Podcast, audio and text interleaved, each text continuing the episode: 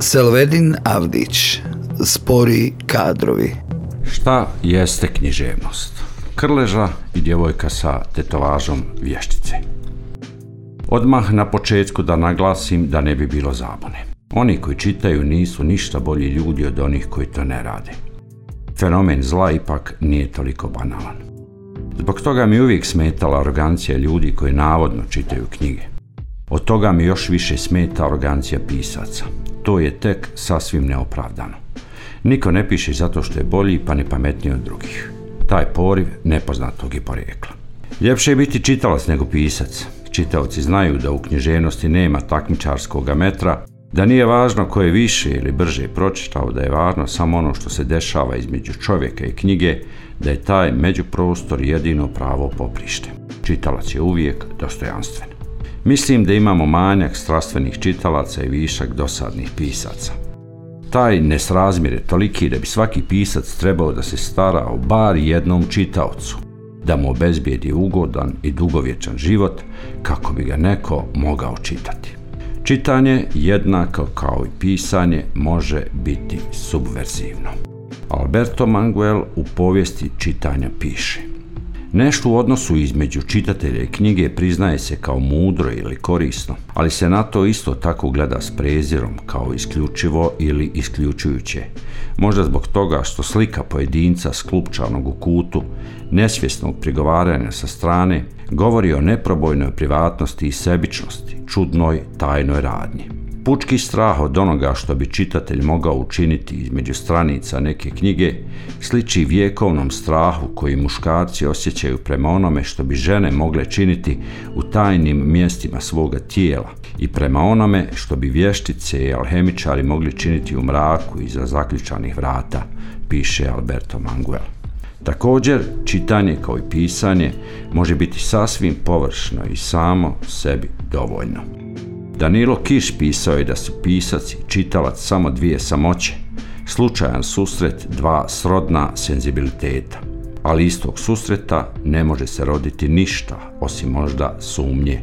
Publika traži odgovore, a pisac samo postavlja pitanje. Odatle razočarenje u literaturu. Teško je i dalje vjerovati u moć literature, ovoj doba buke u kojem svi govore uglas, pa se najbolje čuju najglasniji koji sve pojednostavljuju i sebi povinuju. Ali sumnja koju Kiš pominje je zaista veliki dar koji dobijamo od književnosti. Sumnja čovjek omogućuje da ne robuje dogmama, sumnja je preduslov slobode. Potpuno razumijem razočarenje u literaturu, naročito razočarenje u same pisce. Ima među njima mnogo onih kojima nije dovoljno to što imaju barem jednog čitaoca. Oni žude za dodatnim priznanjem, za bilo kakvom satisfakcijom koja će opravdati frustrirajuće samotne sate. Neki od njih traže bijeg iz siromaštva ili anonimnosti. Onim gorima ambicija ne dozvoljava nikakve moralne granice. Svjesno izdaju čak i vlastite junake, spletkare, lažu, ulaguju se jačima i u tom amoku ne primjećuju da su im knjige beskrvne papirne. Ako imate nekih indicija, slobodno među takve uključite i mene.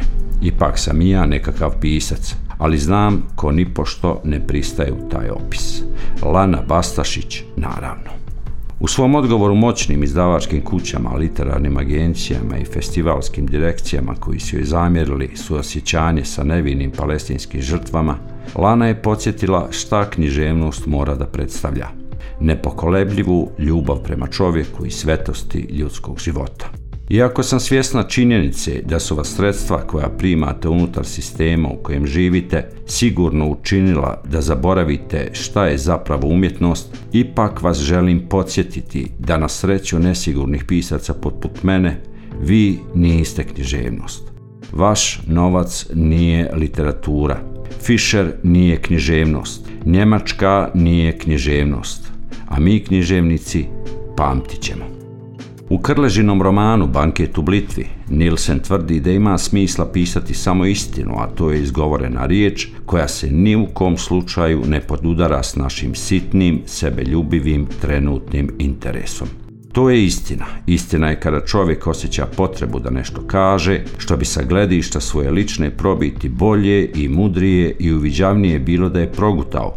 To je istina Ima li uopće ikakve koristi od izgovorenih istina? Nema, jer za istinom kao takvom već su vijekovima raspisane tjeralice. Lana je izgovorila takvu istinu, koja je ugrožava trenutne interese pa i egzistenciju. U ova nesigurna vremena, kada su budućnost obezbijedili samo najgori među nama, takva hrabrost je rijetka. Ima li neke koristi od istine? Nažalost, oni koji izgovore dobiju samo tjeralice, svi ostali izvuku mnogo više koristi. Ta korist nije dnevno geopolitička, niti važi samo za jedan rat. Ona se proteže mnogo dalje i dublje. Svi to znamo, makoliko šutili o tome.